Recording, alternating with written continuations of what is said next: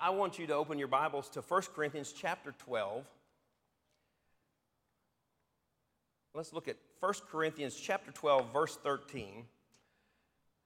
And I'm going to title this little intro to this teaching on the Holy Spirit as What's Up, Holy Spirit? Spelled W H A Z U P. That's almost speaking in tongues. It's spelling in tongues. How about that? What's up, Holy Spirit? We want to talk about Him. You know, we're living in the last days, so we need to see what is the responsibility of the Godhead God the Father, God the Son, and God the Holy Spirit. Each one of them have a unique and distinct part and role to play, as do we. In 1 Corinthians chapter 12, verse 13, is one of my favorite scriptures, and it uh, got me some interesting looks when I attended a conference at Second Baptist Church, and I was the odd man out at their little cafe called Second Helping. All these Baptist preachers sitting around, and I came in. I was kind of almost to myself. A bunch of them sitting up there. I didn't really know anybody, and so uh, they were very polite and and cordial, and was asking me my name and what church I pastored, and they said, "Well, where's your church?" And I said, "Well, what time is it?" And they looked kind of funny then, and uh, they said, "Okay, what difference does that make?" I said, "Well, you know, if it's uh, you know nine, you know, so they're, some of them's at work, some of them will be at you know going to the store, then some of them will be at various places. Our church uh, is the body of Christ." I said, "No," and so then I just kind of laughed it off. I said, "We're located in Alvin, Texas, and they wanted to know what." kind of church we were, and I told them that we were a great church and that we believed in, in the full uh, Word of God. And of course, they begin to kind of get the, get the picture, and as some questions begin to, to come, trying to, to put me in a little box, you know, so we can get little nameplates and get in boxes and stuff. Um, the question came up about the Holy Spirit. And they said, So, what is your take on baptism by the Holy Spirit? I said, I believe in it. I said, uh, They said, Oh, well, how do you believe in it? And I said, The same way you believe in it. And they said, Well, okay. Uh, why don't you tell us a little bit about that? And I said, I'm, boy, I thought this is a great, great opportunity. And so 1 Corinthians chapter 12, verse 13 is what I quoted, and uh, where it says, for we are, were all baptized by one Spirit into one body, whether Jews or Greeks, slave or free, and we were all given the one Spirit to drink. I said, So you believe, don't you, that the, when a person accepts Christ, that they are in Christ or become part of the body of Christ? They are immersed into the body of Christ. Isn't that correct? And they said, Yes. I said, and how do they get there? Well, the Holy Spirit places them there. I said, exactly he baptizes them or immerses them into the body of Christ by that. Uh, and I said, So I believe that just the same way that you believe that. I said, The only difference between me and you is that I believe that there's a difference in baptism and drinking. I said, I don't like to drink baptismal water, and I don't think that that's what it's referring to. And I said, So that's the main difference between us is not only do I believe that the Holy Spirit baptizes us, but I also believe that He's made us to drink, and we need to drink from Him and be filled with the Spirit. When we go into a baptismal tank to be baptized, we fill the tank. Some people fill the tank more than others, but uh, we fill the tank, but we don't want the water to fill us, right? You know, somebody else has been in there. We don't want to be in that, have that water inside of us. There's a difference in drinking and being baptized. Wouldn't you agree? So that's what a lot of people don't, don't understand. So we got a chance to talk when they, I guess, stopped or, or didn't hold it against me for being, you know, a wise crack or something like that. But we were just having a lot of fun. I want us to talk about this tonight because we need to understand who the person, the Holy Spirit is. What is his role? What does he do? And I've taught this several different times, but it's good to, to be reminded. And Sunday morning was a perfect example of why we do need to be reminded uh, we had a pause in our worship service that the Holy Spirit was moving. I knew He was moving. And in fact, when, after a, a little pause, I knew that the Holy Spirit wanted to speak to us as a congregation. And I felt like that it was a word of exhortation to the body. And so when that kind of passed through, I thought, okay, I'm the pastor. I need to do something so that people won't think that there's, you know, will kind of understand. And the Holy Spirit said, nope. I want you to be quiet. I go, okay. So I waited, and here we go again. How many of you were here Sunday morning? It seemed like it went around again. And uh, it was probably a good, what would you think, three or four minutes at least, Gabe? Three minutes. And that's a long time when nothing's going on but just, just some music. What happens is the Holy Spirit comes and he, he inhabits the praise. Uh, Jesus, we know that God inhabits the praise of his people. And he's doing that through the Holy Spirit today. Uh, not today, today, but it, today in this, the world that we live in. And he comes, he inhabits the praise of his people, and uh, he will build God's throne in the midst of the, the body of Christ, the church, the local church, so that we can adore the Son of the living God and exalt and, and through worship, uh, give worship and adoration to, to Jesus. The job of the Holy Spirit is to lead us, guide us into all truth. All truth. And truth is manifested uh, reality or, or, manifested presence. And Jesus said, I am the way, I am the truth, I am the life, and, and the light. And so he, uh, the Holy Spirit is to guide us to Jesus in all forms and fashions. And so when he wants to do that, he comes upon the body of Christ and moves through the manifestation gifts or the gifts of the Spirit that are found in 1 Corinthians chapter 12. And those gifts are, are called the gifts of the Spirit, but sometimes that there's so many different gifts that we get confused. And so more clearly they are known as the manifestation gifts, or the Greek word, the charismata, which means the appearings. So it's the appearings of Christ. If you uh, have grown up or you've been in services where that believe in, in the infilling of the Holy Spirit and, and his manifested presence in the assembly of people, and you've seen the gifts in operation, then you know what that is. It's the appearings. And all of those gifts that are found in 1 Corinthians chapter 12 are the abilities of Christ.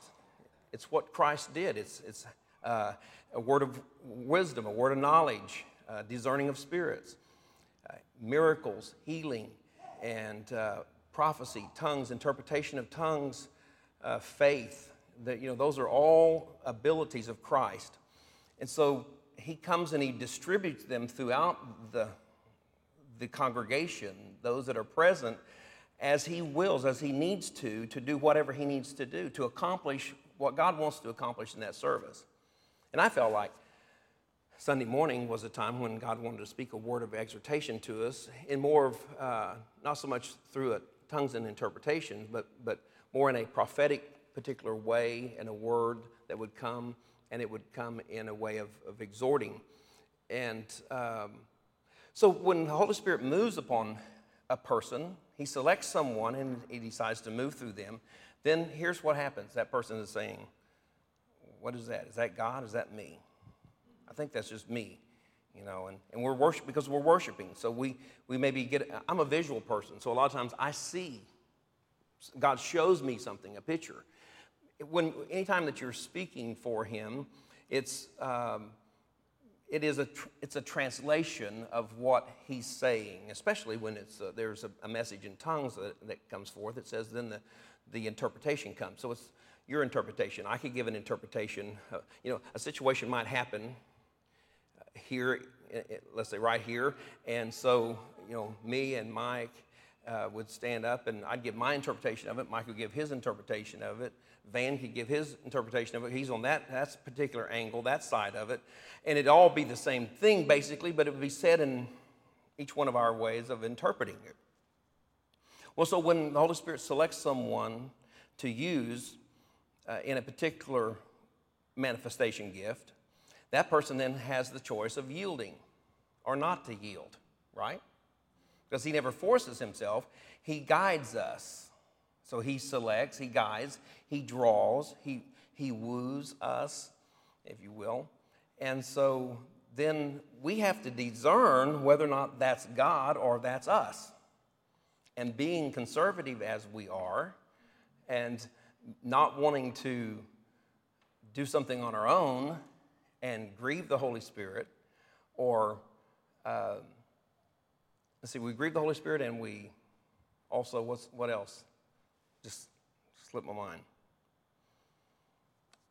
There's two things you can do against the Holy Spirit. One is grieve Him, and um, well, it'll come to me. But anyway, so we, we're very cautious then about just throwing something out there. We want to make sure that it's, it's God and not just us. So that's what happens. That's why that pause came because that person was trying to decide is that me or is that the Holy Spirit? And so evidently they thought, well, that's just me. Or if they did think it was Holy Spirit, it was like, oh, but I don't want to say anything because they'll be looking at me and or what I don't know. I don't really know exactly what all to say. I don't know everything. I just kind of feel like it. I don't know really what to say. I just kind of feel like I'm supposed to say something. And sometimes that's it. Maybe you don't really get a whole lot. You just feel that he says, just step into the water. you know, and and you hope that it, you know, you, and you so you have to trust him. He doesn't really tell you everything. Sometimes you get, you know, get a whole thing, and sometimes it's just it just the nudge that says, okay, step right up, tell us about it. You know, step on out. And so, um, if that person then decides not to, then the Holy Spirit will go to someone else and move upon them and to invite them and to draw them to do that. If they refuse, then he goes to somebody else. He's trying till finally he says, okay, that's it. And so um, I was praying real hard. I knew what was going on. I kept thinking, okay, Lord, well, do I need to give an explanation? To no, you don't need to say anything. In fact, I didn't say anything till the very end of the service. But that's what was going on through there. And he was working with different ones. And then I, at the close of the service, I said, did, did anybody feel like that the Lord was moving upon you? And we had about three or four people raise their hand. So that just figured in about the, the time frame. Uh, is there a chastening because of not being obedient? No. It's just it's a learning that something that the Holy Spirit wants to do. Now you might have heard that speaking in tongues is the evidence of being filled with the Spirit. Have you heard that before? That the evidence uh, of being filled with the Spirit is speaking in tongues. Now, why would that be? Why does it have to be that gift? In 1 Corinthians chapter 14, it says, He that speaks in an unknown tongue speaks unto God. And uh, Paul said at one time, he said, I speak with the tongues of men and I speak with the tongues of angels. So that we know that speaking in tongues, the language of tongues, can be a, an actual foreign language that's known to man, to some people, or it can be uh, the language of angels. That's a heavenly language. But nonetheless, is something that's, that's given to us and we speak it out and not necessarily knowing exactly what you're saying. Because Paul gives uh, in, encouragement, and we'll talk about these things in detail as we look at these gifts, but just to kind of lay some groundwork out here. Paul said that if uh, someone speaks in an unknown tongue, let him pray for the interpretation. Because without the interpretation, a tongue is just, it's, nobody understands it. That's why a lot of denominations, and I'll say the Baptists, for instance, why they have a hard time with it because they say that, you know, it's not necessary because it says, covet earnestly the best gifts. And nobody understands what you're saying if you speak in tongues. And so, but what Paul is saying is it's equivalent tongues and interpretation is equivalent to prophecy. But the difference in prophecy is God speaking through man to man, and tongues is, is man speaking to God through the Holy Spirit. And that's why tongues is given. Now, I've been in services where people are praying for someone and they'll speak in tongues and then they'll say, Thus saith the Lord, and they'll prophesy over them. And that in itself if you're looking at it and analyzing it, that's not a correct procedure, but yet what could have happened was, and because I've done this uh, before in Romans 8 26, it says, when you don't know what to pray, in fact, he goes, Paul says at first, he says, the, the Spirit helps us in our infirmity, in the King James, or translated in our weakness. He says, we don't know what to pray. Our weakness is that we don't know what to pray a lot of times most of the time. But the Holy Spirit helps us in that weakness, in that He prays through us, because God knows the, or the Holy Spirit knows the mind of God, and He knows how to pray, and He knows what our need is, and so He knows what we need to pray and ask God for, even though when we don't know what we need to ask for. And so, if someone came forward and they were asking, needing prayer, and I really didn't know what the, the total need is, they might have some symptoms and they might say they felt such and such way and they needed healing, but maybe they didn't know completely. And so, we want to know completely so we can target in. So, I would pray in the Spirit, asking the Holy Spirit to, to know the mind of God, and God would know exactly what the situation is, correct? And so then I would pray for the interpretation of that so that I could add my agreement. Because power, or uh, prayer gets its power from agreeing here on earth. So, you know, whatever you bind on earth shall be bound in heaven. Whatever you loose on earth shall be loosed in heaven. So the Holy Spirit can, uh, can pray through us, and then there needs to be an interpretation of that so that we can add our agreement to it so that we who have been delegated power and authority here on earth can make it accomplish, can accomplish it. If not, the devil says, Oh, that's not, that's, you're out of bounds, God, you can't do that. You know, they have to pray it, they have to initiate it, and we do. We are the ones that are responsible for initiating it now because we've been delegated the authority. So we just need to yield to the Holy Spirit and pray through Him and then understand what He's praying. Either if no one interprets that or translates it, or as Paul said, he said, I pray in the Spirit and I pray with the understanding.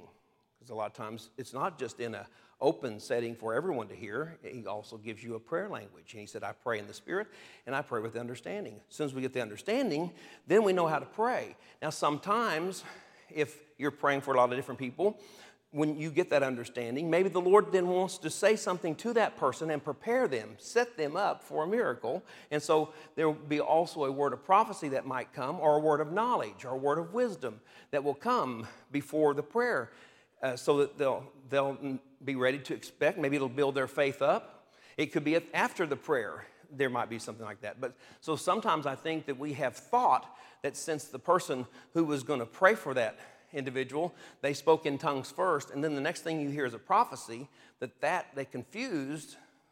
Uh, they, they've confused the, the, uh, the thinking or the operation of the gifts that before anything can be said in English, something has to be said in tongues, and that's not correct. You know, um, we go through these cycles and we're just we're very limited and we're just like kids and we just you know we learn from what we see and we get to thinking okay well you know if before anything can be said in English, it just has to be said in tongue in the spirit. And that makes it spiritual. Well, it doesn't really. I mean, that is spiritual, but it doesn't have for a prophecy or a word of wisdom or a word of knowledge. Uh, it, you don't have to speak in tongues first, you know, because that's the others are God speaking through man to man. It's only when we speak to God through the Holy Spirit that we need to speak in tongues. Now, again, let me while we're on this, let's just clarify this. Why then do we speak in tongues? It said, He that speaks in an unknown, unknown tongue speaks to God. Well, then, if I'm speaking to God, why does there need to be an interpretation? If it's done in a congregation where there's a whole bunch of people around and it's not in a private prayer life, your prayer, prayer language, then if a message in tongues goes forth, wait a minute, we're all in, it's out there now, we're all engaged in this. So everybody needs to understand.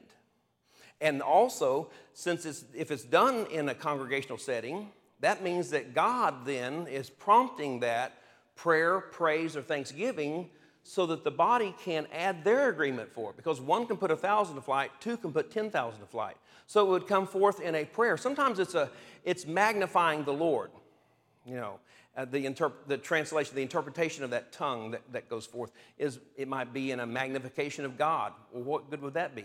It would build our faith, right? So that for, for what God's going to do next, it, it, might be a thanksgiving uh, unto Him, and it might be an exhortation. It can even be pray the word. Can, you know how in our prayer life we pray the word. So, well, sometimes we pray the word. I mean, we pray the word back to God, right? And, and so what we're doing is we know that His word is true.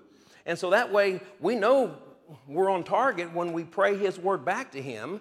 But then if it's done in the setting of the congregation and that word comes, and first it comes in this uh, heavenly language, this uh, message in tongues, then there needs to be a translation or interpretation of it so everyone then can, can be in agreement with that and then everyone come along and pray that and be strengthened and encouraged and be ready for what God's going to do or, or see that thing, that, that part of the, the word that's being prayed be manifested, accomplished. That's still pretty, gen, that's a big generalization of it.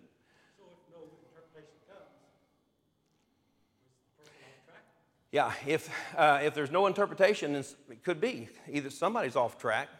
it says, now, if, if it goes, let's say you give a message in tongues, the Bible says then that, that you're to pray for the interpretation. And so if the interpretation doesn't come, then it comes back to you. It's kind of like in dominoes in moon. if you shuffle, you get, if nobody, if everybody passes, it's back to you. You got to take it.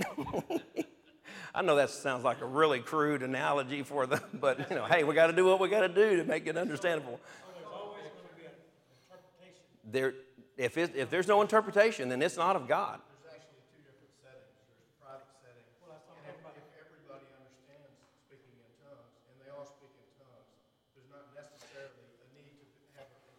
There's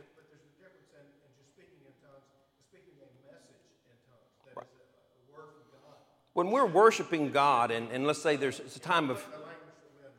Right. Let's say it's time of, of praise and worship, and we are worshiping God, and, and we're worshiping Him in spirit and in truth.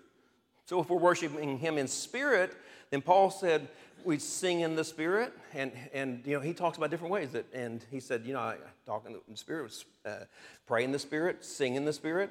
So if we might be singing in the spirit, we're, what are we doing? We're unto Him. We're singing praises unto God, and so there's no need for that. There's everybody may be doing it. Sometimes there's it's important. We might say, let's just pray in the Spirit. And so that as we're all praying in the Spirit, God then, uh, the Holy Spirit then is taking what is necessary, even individually or collectively, down inside of you, what you need, the needs that you, that, that you really need, and praying those to God, or, thank, or thanksgiving or an exhortation that edifies us, because it talks about that he that speaks in tongues edifies himself. It's a building up, it's an edification, it's, it's an encouragement then to us because the Holy Spirit's moving through it. You can't allow that, you can't have the Holy Spirit move through you and not be encouraged, not be edified, built up.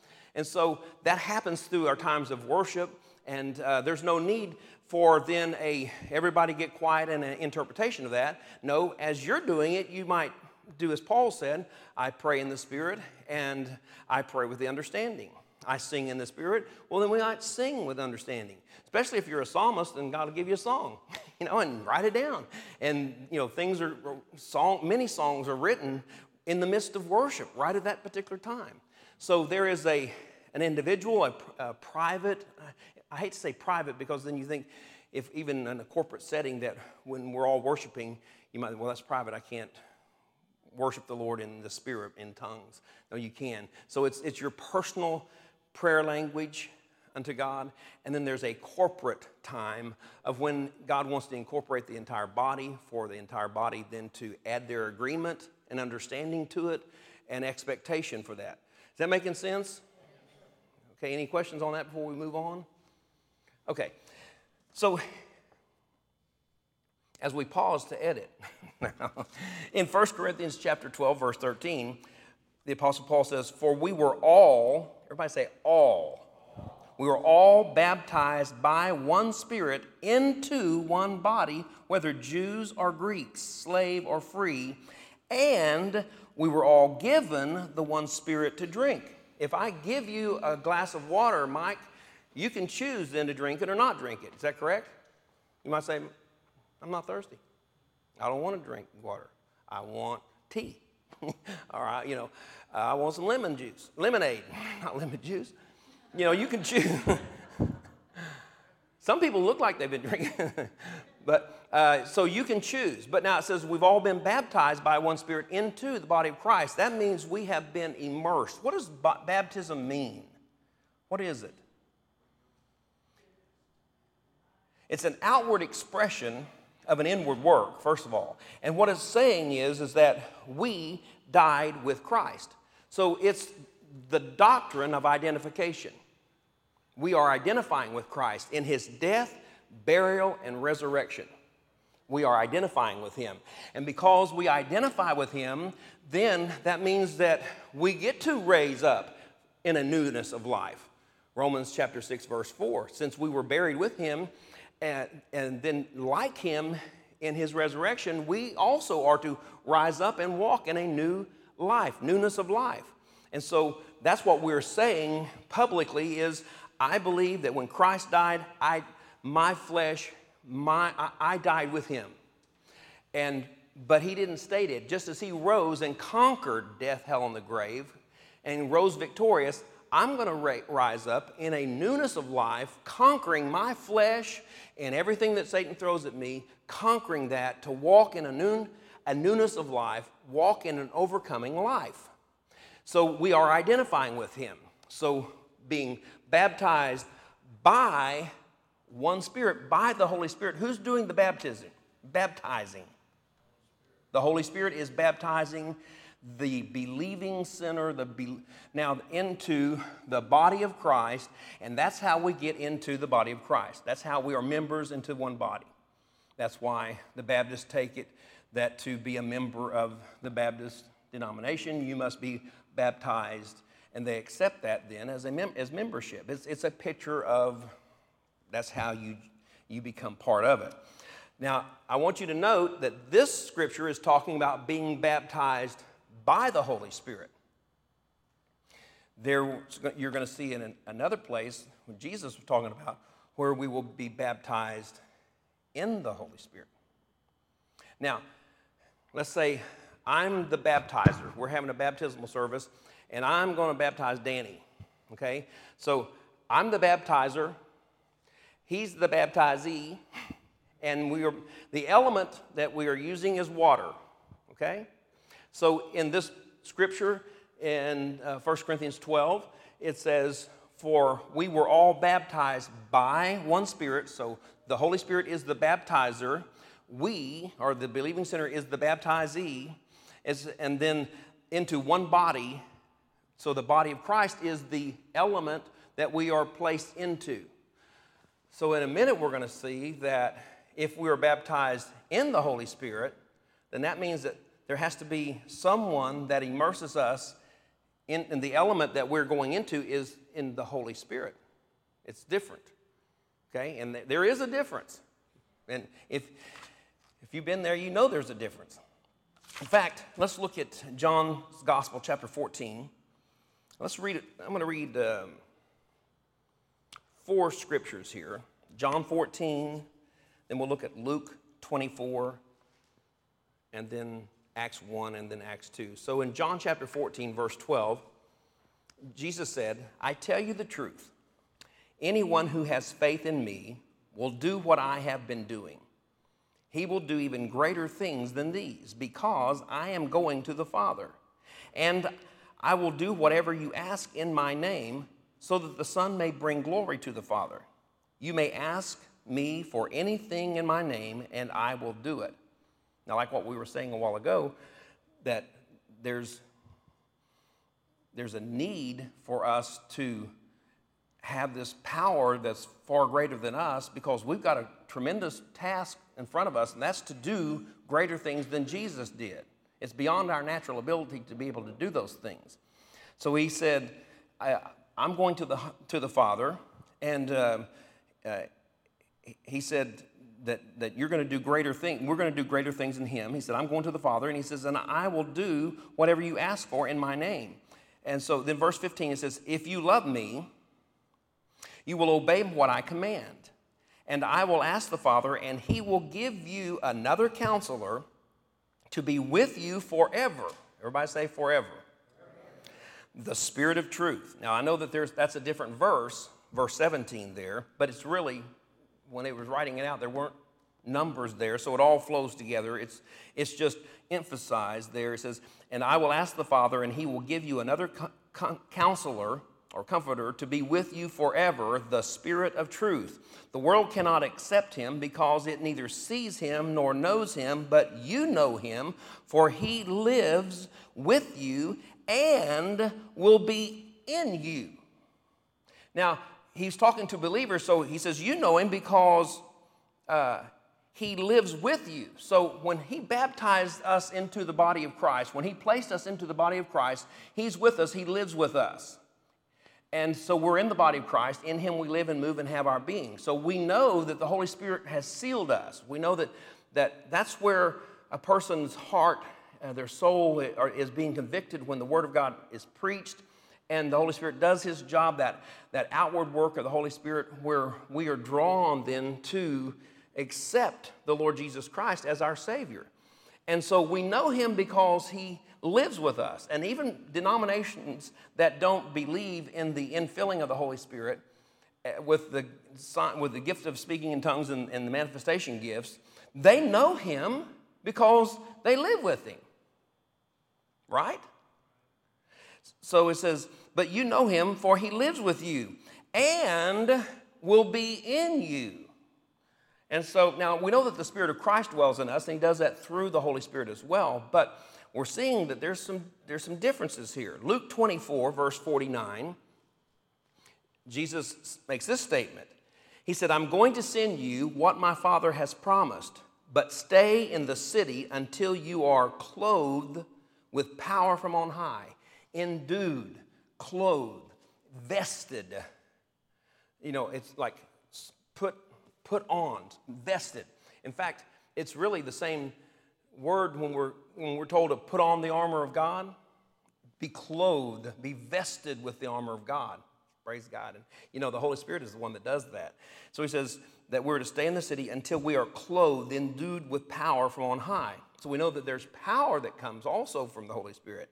In Acts chapter 1, verse 5, Jesus, or uh, this, this statement says, for uh, John, Jesus making this statement says, For John baptized with water, but in a few days you will be baptized with the Holy Spirit.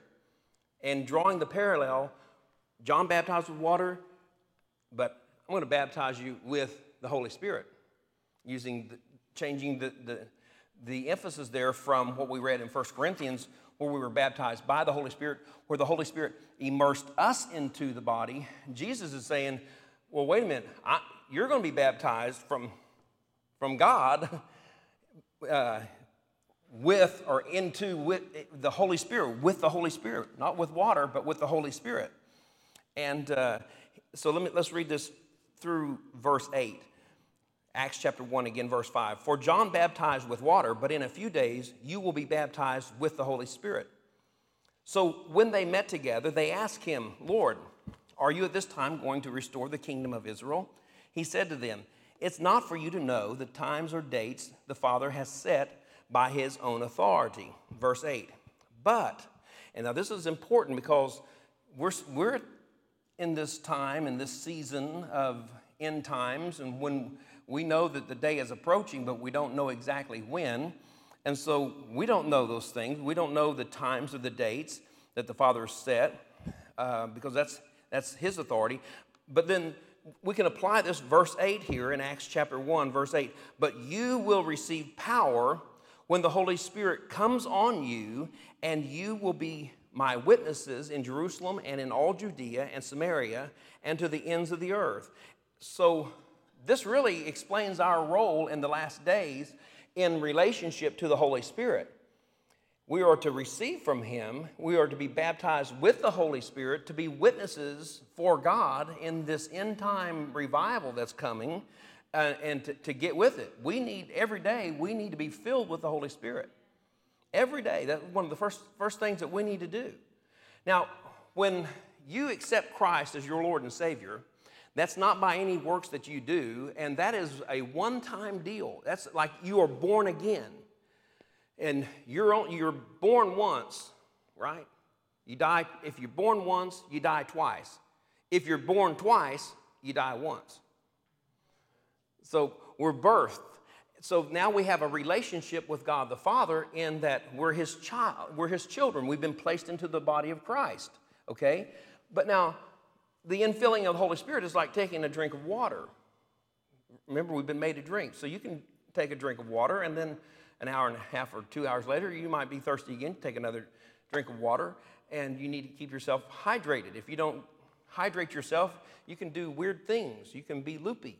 uh, Sandy was really dehydrated this past summer, and she had was on some blood pressure medicine, which acted as a diuretic and some various other things. And it just she and I'm talking to her, and nobody's home. She's just like, and then pretty soon, just boom, and we had to call the ambulance. They had to haul her out. I think Charlie had an experience with uh, dehydration. In fact, when you had, we're, we're going to preach, we were out of town, and it just, uh, as listening to you guys talk about that, it's like you don't know what's happened. You don't know. It's just because you're not thinking. You know, if you'll apply that in the spiritual realm, if we're dehydrated Christians, we don't think right, we can't act right, we can't function, we can't do anything. We are loopy. and so we need to be filled with the Spirit. We really do. In Acts chapter 2, verse 1 now, let's read the first four verses of Acts chapter 2.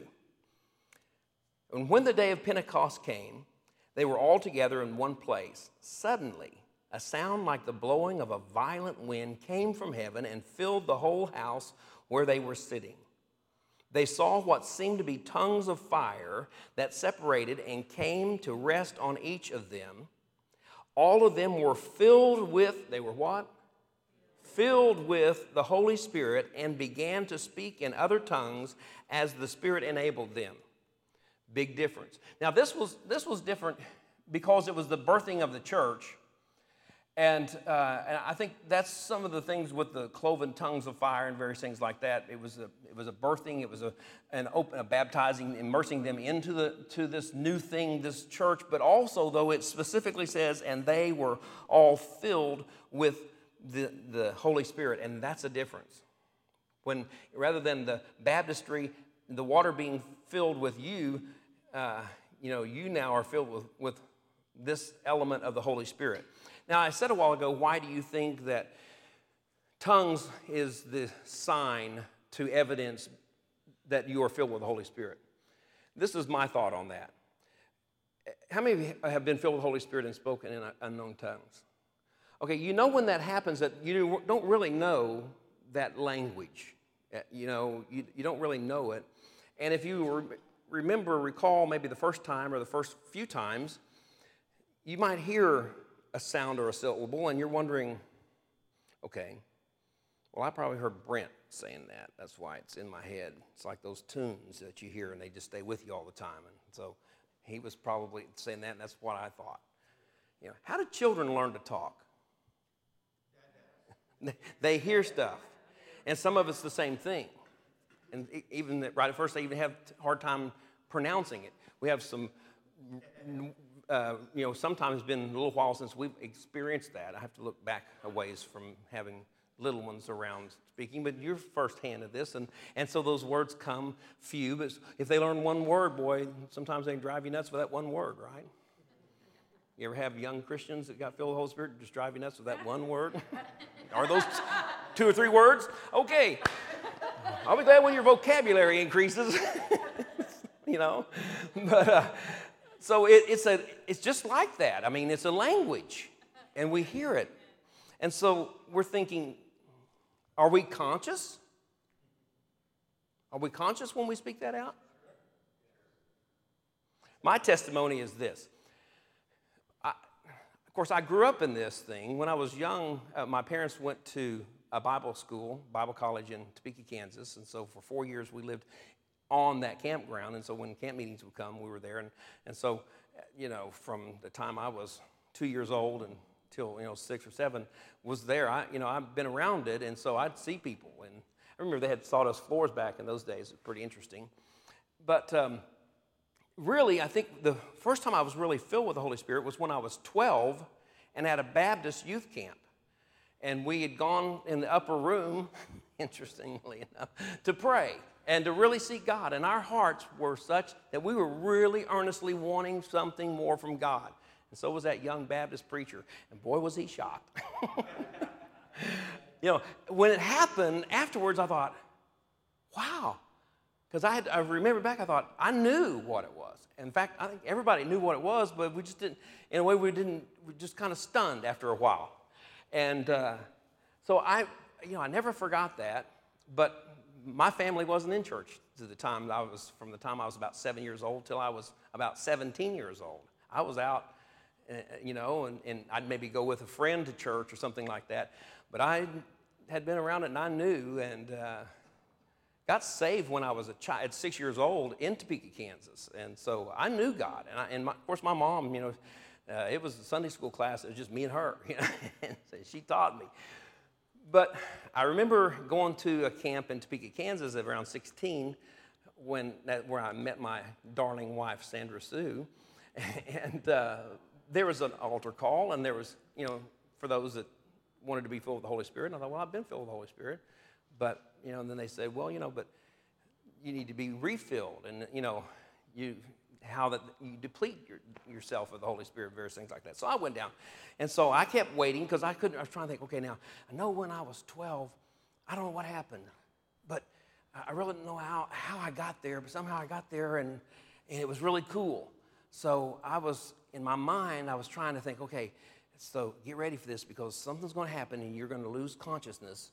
And, you know, and then it's going to be this, you know, uh, it could be this violent wind even rush through here. And, and, and then after a while, you'll wake up and they'll say, wow, you were filled with the Holy Spirit. And I'd go, oh, cool.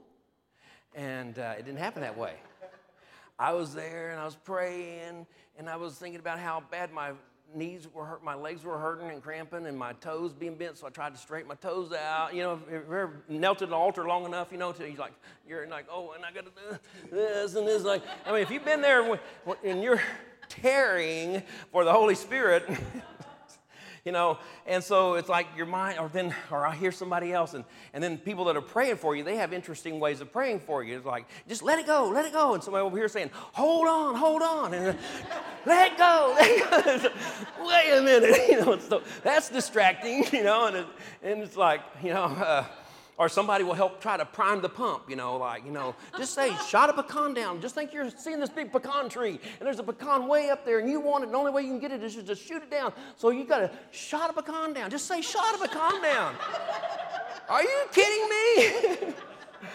you don't have to prime the pump, you know? Or, you know, who tied my bow tie? Or, spell medicine, dice, and ice. You know, M E D I C I N E D I C E I C E. Woo! You know, I mean, there's some weird stuff that people think they can prime the pump, and that wasn't working for me, man. I'm just like, Lord, I'm a lost cause. I guess, I guess that one shot thing was it, you know. And I, I mean, it had to be two or three hours. I was actually praying, Lord, fill me for their sake. Fill me with the Holy Spirit for their sake. They're working so hard, you know. Just and man, I mean, worked up a sweat and everything, and just walked away. I thought, man. And so next night, boy, here I am. I'm down there again. Here we go. Hold on, turn loose, open your mouth, you know, oh, whatever, you know, all this stuff, and nothing happened. Nothing happened. And so I think it was getting close to the end of camp meeting, and I'll never forget Brother Tommy Scott. He said, What are you doing? And I said, Well, I'm just trying to be filled with the Holy Spirit. He says, You don't try to be. he said, You just need, need to be. Just receive it. It's a gift. It's a gift. Just, he said, it's like you don't try to be saved. You just receive Jesus. He said, So are you ready to receive the Holy Spirit? Yes, sir. And so he said, Well, let me read. And he turned to Acts 19, and that's the story of where Paul went to Ephesus. And so when he saw the believers there, he said, uh, you know, he knew they were believers, and he says, Oh, that's great. He said, Well, um, he said, you know, have you received the Holy Spirit since you believed? And they go, Oh, we haven't even heard that there is a Holy Spirit. Ding! First of all, for those that think that you get all that the Holy Spirit has for you at salvation, there's a scripture right there that proves that you don't. Salvation and being filled with the Spirit are two separate things. Now, they can be at the exact same time, and that's what we should do. We, need to, we really need to pray for people to be filled with the Holy Spirit at the instant. When they're saved, the next thing is, uh, when they're saved, next thing is that, that they be filled with the Holy Spirit. So he says, anyway, so he starts reading uh, that scripture. And, and then Paul was concerned then, you know, well, what baptism, you know, kind of trying to fill out where they were doctrinally. But so it said that it came to that part, and it said that uh, Paul prayed for them. It says, Paul laid his hands on them, the Holy Spirit came upon them, and they spoke with tongues. He said, so he said, now, and he was standing there with his Bible, and, and everybody was, well, the crowd was around like sharks, ready, you know, to get me, to help me to get filled with the Holy Spirit. They're going to they're going to get me. It wasn't going to be a, a, notch in their belt. So, but he's taking time and he reads that and he says, so who spoke in tongues? He said, who did the speaking? I said, the Holy Spirit. He goes, well, let's read this again. He said, Paul laid his hands on them. The Holy Spirit came upon them and they spoke in tongues. Who spoke? Who did the speaking? And I said, the Holy Spirit. He said, let's read it again. Are y'all, have y'all got it by now? Paul laid his hands on them. The Holy Spirit came upon them and they spoke with tongues. Finally, I, I got, well, they spoke in tongues. I said, but it was the Holy Spirit speaking through him. He says, wait a minute. They spoke with tongues. And he said, what are you waiting on? Man, I'm like going, I don't know. And I'm afraid somebody's going to grab me or something, you know? And, and he said, What are you waiting on? I said, I'm waiting on him to speak through me. He says, he said, Here's what's going to happen. I'm going to be obedient to the, to the Word of God. I'm going to lay hands on you. He says, We're going to lay hands on you. And I wanted to see who it was. We're going to lay hands on you. The Holy Spirit's going to come on you, and you're going to speak in tongues. And I'm thinking, well, that'll be me. That'll be me doing it.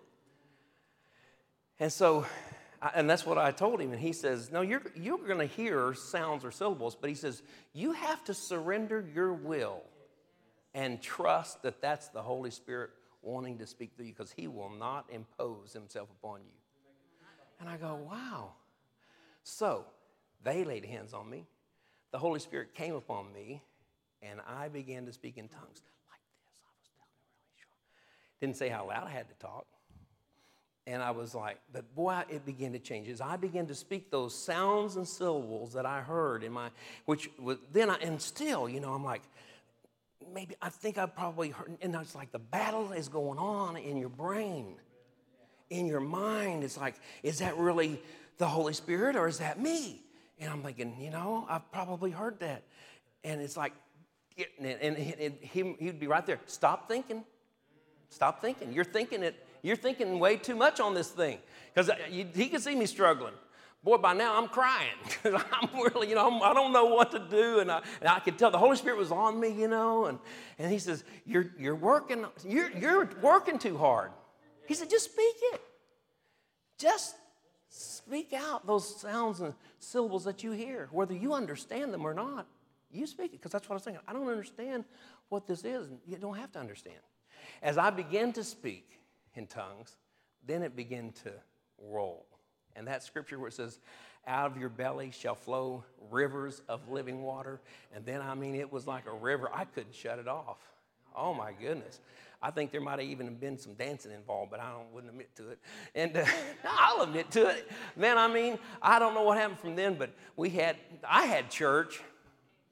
And so that really, being an analytical thinker the way that I am, what I realized is I have to consciously recognize when the Holy Spirit is coming upon me and then yield my conscious mind and myself to the Holy Spirit for Him to do whatever He wants to do.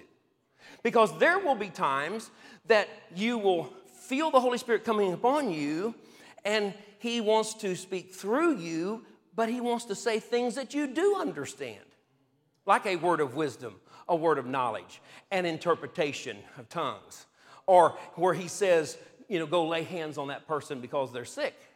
So, see, tongues is a perfect way to evidence the infilling of the Holy Spirit because we got to learn how to get away from our stupid mind, our this thinking that we have here, and be able to shut that off and get out of our soul, our mind, our will, and our emotions, and step into our spirit and allow the Spirit of God to flow through our spirit, and we connect Him, worshiping Him in spirit and in truth, and allowing the Holy Spirit to flow through then and whether if he wants to speak through us, then a word that we can. But see, then I, when I began to speak, I was speaking in an unknown tongue to God, and then God was hearing that and and blessing. And I, I tell you, it, the, the hardest thing though was just to get myself out of the way. And sometimes we think, well, well, I'm just doing that. No, you initiate it. So it's like, well, so do you think you get just speak in tongues anytime you want? Yes. I can willfully pray. He tells us to pray without ceasing. How in the world are you going to pray without ceasing unless you can do it in the Spirit? There's no way you can pray without ceasing in your physical body. We decide to yield ourselves, consciously yield ourselves to the Holy Spirit and pray in the Spirit. I know it sounds weird. I know it sounds like that that's that just can't be. But you think he's always present with us? Until the ends of the age. He is. He's here right now.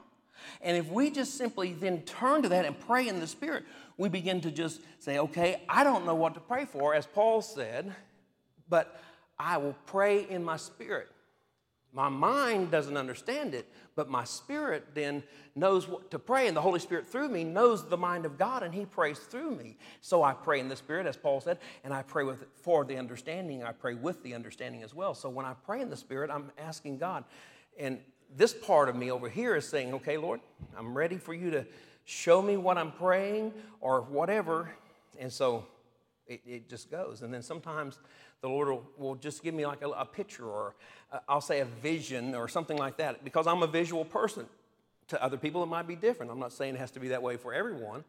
But then out of that, I understand things, I discern things, I, I know things that I couldn't know unless the Holy Spirit showed them to me. I understand things that I couldn't understand unless the Holy Spirit, you know, showed those things to me. And so that's what we need to do. You know, and you can, when you're following then the, the manifestation gifts of the Spirit, that's what we need to know how to be able to allow the Holy Spirit to move through us.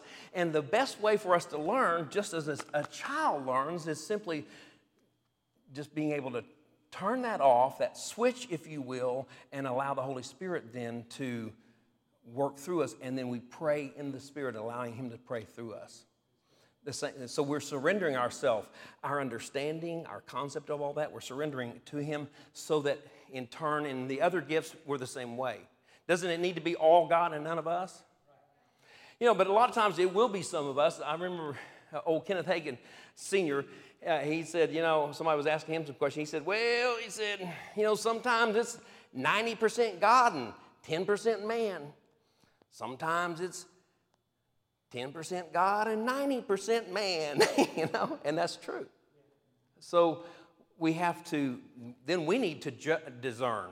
And that's why that when the gift of tongues is used as a, as a gift, a gift of tongues in the congregation, that it needs to be there so that people judge it and discern it, and the interpretation is given so we can all add our agreement to it. Well, we're out of time. Time does fly. And I didn't uh, get to page two but we read those scriptures. And so, any questions, comments, or, or thoughts? Yes, sir. I just remember, uh, you know, I was raised as a real heathen. I, I wasn't Christianized. Yeah. Thank God, thank God. Uh, and I remember before I got filled with the Holy Spirit, I could tell God over and over, I love you, I thank you, I appreciate what you've done, I love you, I love you, I love you. But you can only say that so much in so many ways, and, and you just really feel like there's more to it than what you can say. And when I got filled with the Holy Spirit, I could finally tell God what I really love. Right. You know, that gave There's a me that depth. ability. Yeah. It flowed like a river to me, and it was from him, through me to him, and it was just a, something I a depth. Yeah.